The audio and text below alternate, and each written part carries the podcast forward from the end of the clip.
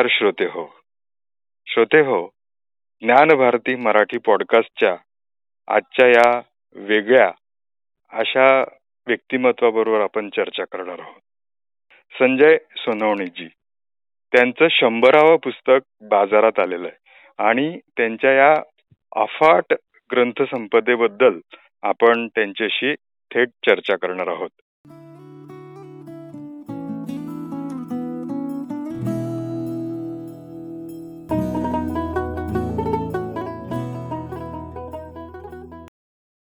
संजयजी आपलं ज्ञानभारती मराठी पॉडकास्टमध्ये मी किशोर कुलकर्णी आपलं स्वागत करतो. धन्यवाद. हो नमस्कार. सर आपण खानदेशाचेच राहणारे आहेत. हो मी मोठा होता हो. आम्हाला खूप अभिमान आहे की आपलं शंभरावं पुस्तक नुकतंच बाजारात आलेलं आहे. आपल्या या सगळ्या ग्रंथसंपदेची सुरुवात कशी झाली? आपलं बालपण कसं गेलं? आपलं थोडस कौटुंबिक पार्श्वभूमी आम्हाला सांगा. मी ज्यावेळेला जन्म झाला माझा माझी आजी तिथे धुणी भांडी करायची ज्यावेळेला. आणि माझे वडिलांना त्यांनी शिकवून त्यांना ते प्राथमिक शिक्षक बनले दहावी झाल्यानंतर लगेचच. हं. आणि त्यांना वाचनाची प्रचंड आवड होती. बर. आणि त्यांनी मला प्रचंड स्वातंत्र्य दिलं. त्यामुळे हे वाच ते वाचून वाचायची बंधनं असतात लहानपणी. हो. ती काही माझ्यावर नव्हती. त्याच्यामुळे मी रहस्यकथा असतील मोठ्या कादंबऱ्या असतील मुलांची पुस्तकं असतील सर्व प्रकारचं वाचन केलं आणि मग मी ते काय कल्पना विश्वामध्ये रमण राहिला. नंतर दुर्दैवाने काही आपत्ती कोसळल्या बरीच कामं करायला लागली मोलमजुऱ्या वगैरे कराव्या लागायच्या हो. लोकांची दळणं दळून आणणं वगैरे वगैरे. त्यावेळेला त्या काळामध्ये जरी शारीरिक कष्ट असले तरी मान मन मात्र मुक्त होतं. त्यामुळे ती कल्पनाशक्ती बरंच गेली त्यातनं कारण त्या कल्पनाशक्ती वेगळाच कुणीतरी असायचं. स्वतःला वेगळ्या जागी पाहायचं. आणि ते जे माझे काल्पनिक नायक आहेत काल्पनिक नायक असे बळत गेले आणि मी वयाच्या अकरा वर्षी पहिलं नाटक लिहिलं फितुरी नावाचं. त्यावेळेस. सहावीत शिकत होतो आणि अकरा वर्ष वय होतं माझं. हो. त्या नाटकाची गंमत अशी मी लिहिलं आणि माझ्या शिक्षकांना दाखवायला गेलो की सर मी नाटक लिहिलं. त्यांनी ते फेकून दिलं बाजूला. खाड माझ्या कानाखाली वाजवली आणि म्हणे अभ्यास करायचं मी धंदे कशाला करतोस तर मी म्हणतो की ते माझं पहिलं मानधन होतं. बर. कानाखाली खाली हे पहिलं मानधन बरं का? परंतु वाचन प्रचंड होत राहिलं. मी रोज तीन ते चार रोज हजार ते बाराशे पानं रोज वाचायचो. होतो पंचक्रोशीतली एकही लायब्ररी मी सोडली नाही. हो हो. त्यामुळे त्या काळातलं आणि वाचतात मी असं कोणतं हे केलं नाही. नाव वाजायचं किंवा फक्त उजवं वाचायचं किंवा विशिष्ट विचारसरणीचं वाचायचं असं बंधन केलं नाही. त्यामुळे सर्व विचारसरण्यांची देशी विदेशी साहित्याची माझा परिचय झाला. हो. मग ते रशियन असो अमेरिकन असो ब्रिटिश असो ऑस्ट्रेलियन असो पौरात्य असो जपानी चायनीज वगैरे. त्यामुळे जागतिक दृष्टिकोन त्यातनं मिळत गेला. अरे वा. त्याचा फायदा असा झाला की माझ्या लेखनातही ते वैविध्य येत गेलं कारण कादंबऱ्या दिल्या त्याच्यामध्ये थरार कथा आहेत ऐतिहासिक आहेत पौराणिक आहेत तत्वज्ञानात्मक आहेत सामाजिक आहेत. आणि ज्याला आपण फॅन्टसी म्हणतो आपण अद्भुत रम्य हो. अशा सुद्धा म्हणजे कादंबऱ्यांमध्ये सुद्धा एवढा प्रकार झाला. आणि इतर जे संशोधन मी केली म्हणजे इतिहासाबद्दल मला आवड होती यातून हा. निर्माण झालेली. हो. मग ते कादंबऱ्यांमध्ये इतिहास वाचला होता मग खरं काय असेल हे शोधत गेलो मी कारण ते एक शोधक बुद्धी मला वडिलांकडून मला मिळाली. कोणत्याही गोष्टीच्या मुळाशी गेलं पाहिजे. हो हो. मग त्यातनं लक्षात आलं की आपण इतिहासातलं जे काही वाचतोय ते काही पूर्णतः खरं नाही. हो. त्याच्यामध्ये काहीतरी त्रुटी आहेत किंवा गाळलेल्या जागा आहेत ती जागा भरल्या जात नाही आहेत. हा मग त्यातनं मग इतिहासाचे संशोधन झाली. मग तो धर्माची धर्माची सवय कथा आहे? धर्माची संशोधन झाली. पुराण कथांची झाली. हो. आणि मग त्यातनं अनेक पुस्तकं लिहिली. मग भाषांबद्दलचं असेल. म्हणजे पाली प्राकृत भाषांचा इतिहास असेल. हो. भाषेचं मूळ सारखं म्हणजे लिंग्विस्टिक्स वरची पुस्तक असेल हो. तर ललिता कुमारपाळ हे जे इतिहासाला माहीतच नसलेले. अगदी तुम्ही प्राध्यापकांना विचारलं तर ललिता काय होता? कोण होता? कुमारपाल कोण होता? हे सांगता येत नाही लोकांना. आजही. हो. ही वस्तुस्थिती आहे. हो हो. पण या अज्ञात लोकांना मला बाहेर आणलं त्यानंतर धर्मशास्त्रावर हिंदू आणि वैदिक धर्माचा इतिहास हिंदू धर्माचे शैवरहस्य त्यानंतर जाती संस्थेचा इतिहास महत्वाची गोष्ट जी इंग्रजी सुद्धा प्रचंड गाजते मराठीतही प्रचंड गाजते सध्या. बरोबर. म्हणजे लेखनात दोन्ही प्रकारच्या लेखनात वैविध्य प्रचंड आलं. आणि हे शंभरावं माझं जे पुस्तक आहे हा. शंभरावं पुस्तक आहे बॅरिस्टर विरचंद गांधींवर. हो हो हो. आणि बॅरिस्टर विरचंद गांधी सुद्धा मला नाही वाटत की भारतीयांना जास्त माहीत आहे. कोणालाच माहीत नाही त्यांच्याविषयी? फार तर काही लोकांना विवेकानंद माहिती असतात त्याबरोबर भारतीय कोण कोण गेले होते तेवढे फक्त पुस्तकचं नाव माहिती असतं काही लोकांना. हो हो. पण विचंद गांधी ऍक्च्युली कोण होते? त्यांनी हो. खरोखर कार्य नेमकं काय केलं? हो. आणि भारताची बाजू भारतीय संस्कृती त्या काळात एकोणीसव्या शतकामध्ये अमेरिकन लोकांसमोर युरोपियन लोकांसमोर ठेवून. त्यावेळेस स्वातंत्र्य लढा एवढा जोरातही नव्हता. म्हणजे काँग्रेसची स्थापना नुकतीच झाली होती चौऱ्याऐंशी साली. हो हो. त्यावेळेस त्यांनी भारतीय स्वातंत्र्याचं सुद्धा तत्वज्ञान मांडलं आणि माझा भारत स्वतंत्र झाल्यानंतर कसा असेल हो. हे सुद्धा जे विरचंद गांधींनी सांगितलं त्यांचं चरित्र लिहिणं आणि ते नेमकं शंभरावं होणं हा. म्हणजे दुग्ध सरकार युग आपण ज्याला म्हणतो. तो योग आहे त्यामुळेच अभिमान आहे. आणि त्यामुळेच काय झालं की मलाही माहीत नव्हतं मी एवढी पुस्तक लिहिली मी कधी मोजत बसायचो नाही. बर बर. कधी मी संख्या मोजलीच नाही. हा तर मला एखाद्या विचारायचं सगळं तुझं कितवं पुस्तक?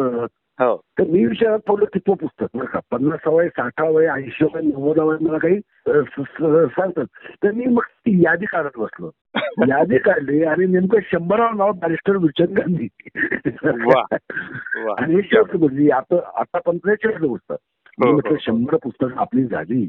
म्हणजे वयाची शंभरी गाठू किंवा न गाठू पण पुस्तकांची शंभरी गाठ झाली हो. वा वा वा. पुनश्च एकदा आपलं अभिनंदन. तर आपण हे लेखनाचं जे कार्य आहे त्याचं वेळेचं नियोजन आणि आपल्या कामांचं नियोजन नोकरी व्यवसायाचं नियोजन हे करता तरी कसं? त्याबद्दल आम्हाला उत- बघा मी इतकं नंतर नोकऱ्या केल्या नोकऱ्या उद्योजक झालो. हो. जवळपास आठ कंपन्या मी चालवल्या. त्यातल्या. दोन लिस्टेड कंपन्या म्हणजे मी भारतातला पहिला फर्स्ट जनरेशन एंटरप्रेनर की ज्याच्या दोन लिस्टेड कंपन्या होत्या? बर बर. म्हणजे भारतातला विक्रम होता. अजून कोणी मोडलेला नाही. बरोबर. परंतु दोन हजार पाच साली मी ठरवलं की आता मला मरायचं मला एका मित्राने विचारलं की तुला काय म्हणून मिळेल आवडेल? बर. आता उद्योगपती म्हणून मिळेल आवडेल संशोधक म्हणून मिळेल आवडेल का लेखक म्हणून मिळेल आवडेल? हा. तर मी म्हटलं की मला लेखक म्हणून मरायचं बरं का. बर. नंतर मग मी स्वतःशी विचार केला की अरे मग आपण लेखक म्हणून मरायचं म्हणतो. मग आपण करतो काय? उद्योग धंदा करतोय. लोखंडाची पावडर बनवतोय इकडे इंजिनिअरिंग बनवतोय इकडे सॉफ्टवेअर बनवतोय इकडे हो. पुस्तक प्रकाशन चालवतोय इकडे सल्ला मसल सेवा देतोय. अशा आठ कंपन्या होत्या माझ्या टोटल त्यावेळेस. बर बर. मग मी शांतपणे दोन हजार पाच साली निर्णय घेतला. सगळ्या कंपन्या विकून टाकल्या. आणि त्या दिवसापासून डिसेंबर एकोणीशे पाच नंतर हजार सहा पासून ते पूर्ण वेळ लेखन संशोधन अभ्यास आणि लोकांमध्ये मिसळणं आणि त्यांचं जाणून त्यांना जाणून घेणं. हो हो हो. वेगवेगळ्या समाजांमध्ये भटके विमुक्त असतील दलित असतील आदिवासी असतील आणि बाकी आपले शहरी मंडळी असतील चळवळीचे लोक असतील. हो. आणि जे नसतात चळवळीत नसतात पण तरी त्यांच्या मनामध्ये चांगले विचार असतात असे लोक असतील. त्यांना भेटणं त्यांची चर्चा करणं त्यांना समजून घेणं यामध्ये मी दोन हजार सहा पासून पूर्णपणे त्याच्यामुळे आहे. त्याच्यामुळे मी नोकरी वगैरे काही करत नाही. जे काय आहे ते लेखन आणि जे काही मी कंपनी विकल्या जे काही पैसे अं, आले हे चरितात असं चालू आहे. वा खूपच छान. म्हणजे डेडिकेशन याला म्हणतात सर. परमेश्वराने काहीतरी कोणाला तरी पाठवलेलं असतं की बाबा रे तू पृथ्वीवरती जाऊन हे काम करायचंय. तुम्हाला लेखनासाठी संशोधनासाठी परमेश्वराने पाठवलं. आपलं जे जाती संस्थेचं जे पुस्तक अत्यंत गाजलेलं आहे तर. त्याबद्दल आम्हाला सांगा ना. कसं झालं की आता आपण गेल्या दोनशे वर्षांमध्ये आपण जर पाहिलं असेल की जाती संस्थेबद्दल चळवळी भरपूर झालेल्या आहेत अनेक समाज सुधारक महात्मा फुले असतील शाहू महाराज असतील आंबेडकर असतील तर पेरियार असतील दक्षिणेतले या उत्तर कबीरापासून म्हणजे तशी परंपरा कबीराच्या संतांपासून चालू आहे हो परंतु माझ्या लक्षात काय आलं की यांचे मी सगळे जे संशोधन आहेत मी इरावती असतील बाबासाहेब आंबेडकर असतील यांनी जे संशोधन पुस्तक लिहिली पिटिशन ते वाचताना माझ्या लक्षात आलं की जाती निर्मूलन का होत नाही? कारण जात म्हणजे नेमकं काय कशी निर्माण झाली? याच्याबद्दलच फार हो. त्याच्यामुळं जात नको जातीभेद मारायला नको वगैरे वगैरे आपण म्हणतो. ही गोष्ट आहे. आणि त्याचं जातीभेद तर नक्कीच जायला पाहिजे. जात म्हणजे काय? जोपर्यंत संपत नाही म्हणजे निर्मूलन काय करायचं हे आपण जोपर्यंत समजत नाही तो पण जाती निर्मूलन होऊ शकत नाही. बरोबर. मी पूर्ण नवीन दृष्टिकोनातनं जाती संस्थेचा अभ्यास सुरू केला. हो. त्यानंतर जे सांगितलं जातं गेले पाच हजार वर्ष जाती संस्था आहे अशीच आहे. हो. बंदिस्त आहे वगैरे वगैरे वगैरे. आपल्या सर्वांना माहिती आहे काय आहेत आपल्या जातींबद्दलचे. हो आणि ते कोणीतरी आठवर लागलेली आहे. हो. माझ्या लक्षात की या गोष्टींमध्ये गैरसमज जास्त आहे. किंवा हो. अं, अधिनिवेश जास्त आहे हा. किंवा ठराविक सिद्धांतांना चिकटणं फायद्याचं वाटतं म्हणून त्या सिद्धांतांना चिकटून राहण्यामध्ये नवीन पिढ्यांनी धन्यता मानलेली आहे. आणि नवीन संशोधन त्याच्यामध्ये व्हायला पाहिजे होतं. म्हणजे उदाहरणार्थ बाबासाहेबांच्या काळामध्ये जी ज्ञान अवेलेबल होतं ते त्यांनी सगळं वाचून त्यांचं साहित्य संशोधन केलं. परंतु एकोणीसशे छप्पन साली बाबासाहेब गेले त्यानंतर आजतागायतपर्यंत आपण पाहिलं आता सत्तर ऐंशी वर्ष झाली. त्याच्यामध्ये प्रचंड प्रवाह पुढे गेलेला आहे ज्ञानाचा. हो. इतिहासाबरोबर पाहण्यात सुद्धा.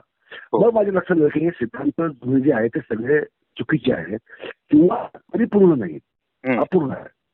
मग मी सर्वस्वी नवीन सिद्धांत मांडला. हो. ते मराठीत जास्तच आहे. त्यानंतर इंग्रजीत ते प्रचंड जास्त आहे म्हणजे होते फ्रान्समध्ये आपण या पुस्तकामध्ये विवाह संस्थेला पण खूप छान मांडणी केलेली आहे. तर त्याबद्दल त्याबद्दल पण सांगा ना. आपली जी भारताची विवाह संस्था आहे. त्याबद्दल सांगा ना. भारतीय विवाह संस्था जी आहे ती तीन पद्धतीने आलेली आहे. एक म्हणजे आदिवासींकडनं एक म्हणजे मूळचे आगमिक आगमिक प्रथा म्हणून आपण त्याला आगम शास्त्रानुसार आलेली हिंदू प्रथा हो. आणि एक वेदशास्त्रीय प्रथा आहे. हो. या तीन वेगवेगळ्या पद्धतीचं आता मिश्रण झालं मिश्रण झालेलं आहे आता. हो. आता काही वेगळं काढता येत नाही. हो. परंतु अजूनही बघा काही लोकांच्या पत्रकार वैदिक पद्धतीने विवाह केला जाईल. हो. हो. ऍक्च्युली जे वैदिक नाही त्यांचा विवाह वैदिक पद्धतीने पुराणोक्त पद्धतीने होतो. हो. म्हणजे अगदी धर्मात जरी आपण पाहिलं तर वेदोक्त आणि पुराणोक्त हे दोन बरं आहेत. तर हो. पुराणोक्त म्हणजे आगमोक्त आणि तिसरा जो आदिवासीचा जो प्रवाह आहे आदिवासी संस्कृतीचा आदिम प्रवाह ज्याला आपण म्हणू हो. तो एक प्रवाह आहे. हो. आता हे तिन्ही प्रवाह भारतामध्ये गेले किमान चार साडेचार हजार वर्ष समांतरपणे चाललेले आहेत. हो. ते अजून पूर्णरित्या मिसळलेले आहेत असं नाहीये. उदाहरणार्थ आपण पाहिलं तर वैदिक संस्कृतीमध्ये पुनर्विवाहाची प्रणाली नव्हती. किंवा विधवा विवाहाची प्रणाली नव्हती. हो. हं.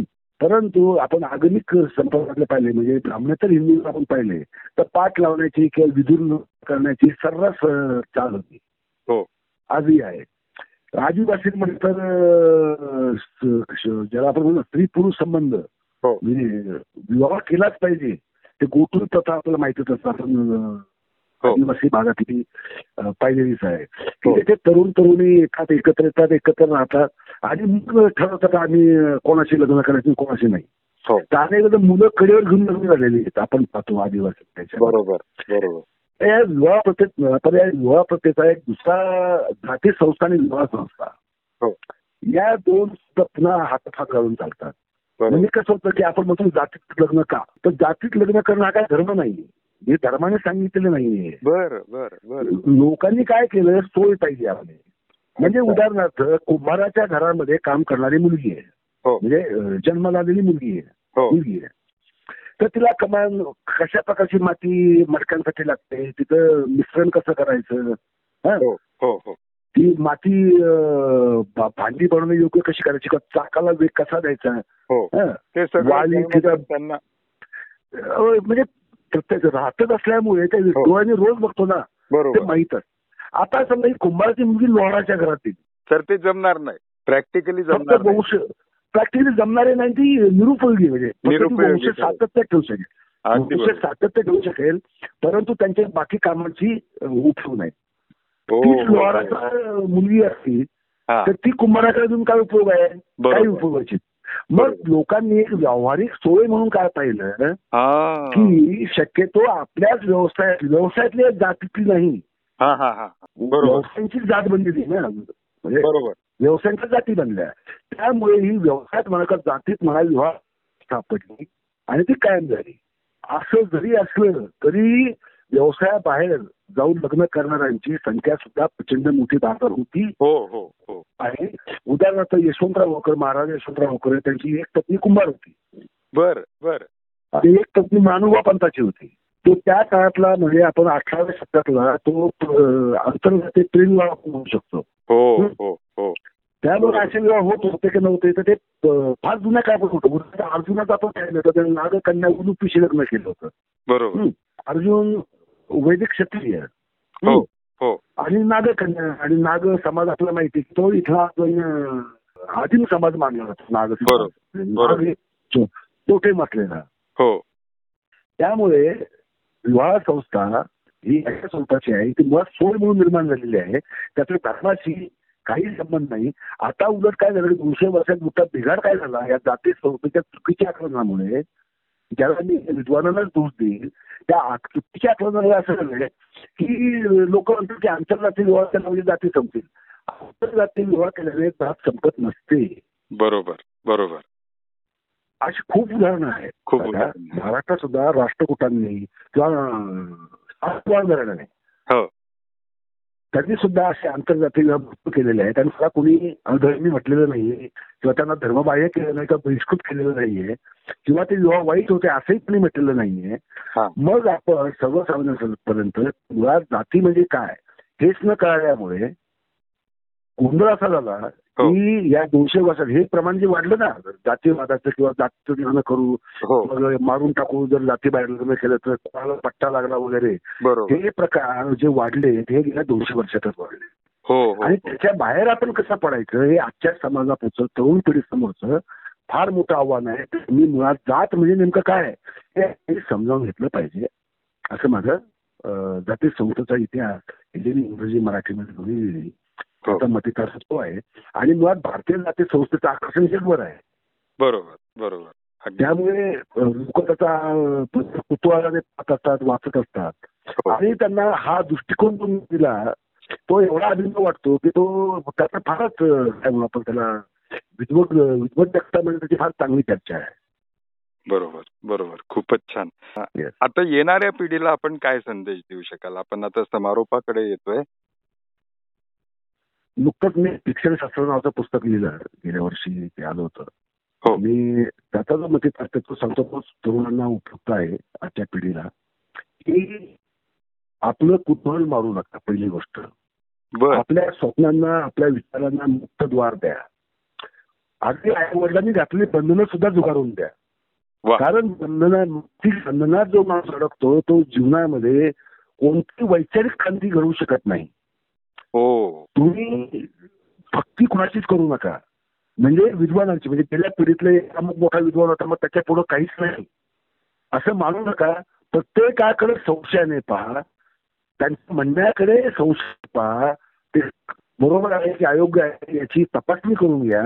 आणि तुम्हाला नवीन सिद्धांत त्याचा पाठपुरावा करा. आणि ते जगासमोर मांडत राहा. म्हणजे एक वैचारिक जिवंत असलेलं देश निर्माण होईल. आणि भारताची खऱ्या अर्थाने जर महासत्ता जर व्हायची असेल तर ती महासत्ता ज्ञानसत्तेमुळे होते. आणि ज्ञान हे केवळ आणि केवळ कुतूहल आणि ते कुतूहल शमवण्यासाठी केलेलं परिश्रम म्हणजे थोडक्यात प्रश्न पडले पाहिजे आणि प्रश्नांची उत्तरं शोधली पाहिजेत. असं मी तरुणांना पूर्वक सांगू इच्छित. वा. संजयजी आपण आमच्या ज्ञानभारती मराठी पॉडकास्टला वेळ दिला आणि आपल्या श्रोत्यांशी मनमोकळा संवाद साधला. त्याबद्दल मी आपलं ऋण व्यक्त करतो आणि थांबतो. धन्यवाद.